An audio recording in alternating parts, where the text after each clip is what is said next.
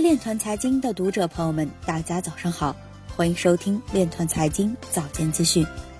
今天是二零一九年三月二十五日，星期一，农历亥年二月十九。首先，让我们聚焦今日财经。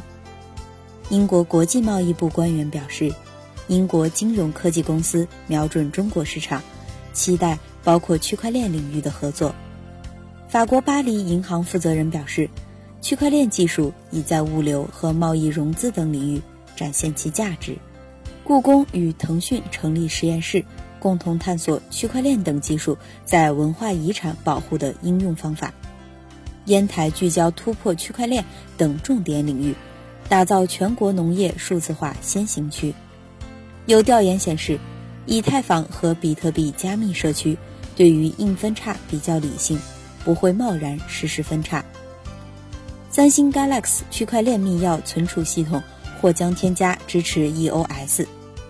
太保携手京东，利用区块链技术实现增值税专用发票电子化项目上线运行。农业银行江苏分行成功办理全国银行业首笔外汇局区块链平台向下出口贸易融资业务。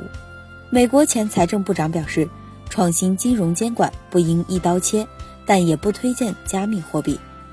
比特币现金支持者表示，闪电网络项目并未解决比特币网络的主要问题。今日财经就到这里，下面我们来聊一聊关于区块链的那些事儿。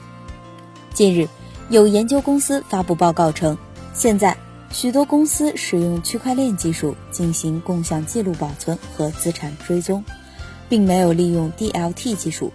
分析师表示，没有人在使用这些创新功能。因为使用数据库就足够了，但是他们声称使用区块链原因是分布式账本技术，这导致公司对区块链技术的期望和项目实际需求不一致。人们认为该技术未达到业务预期，区块链技术还不够成熟，还不足以适用于所有的企业用力。以上就是今天链团财经早间资讯的全部内容，感谢您的关注与支持。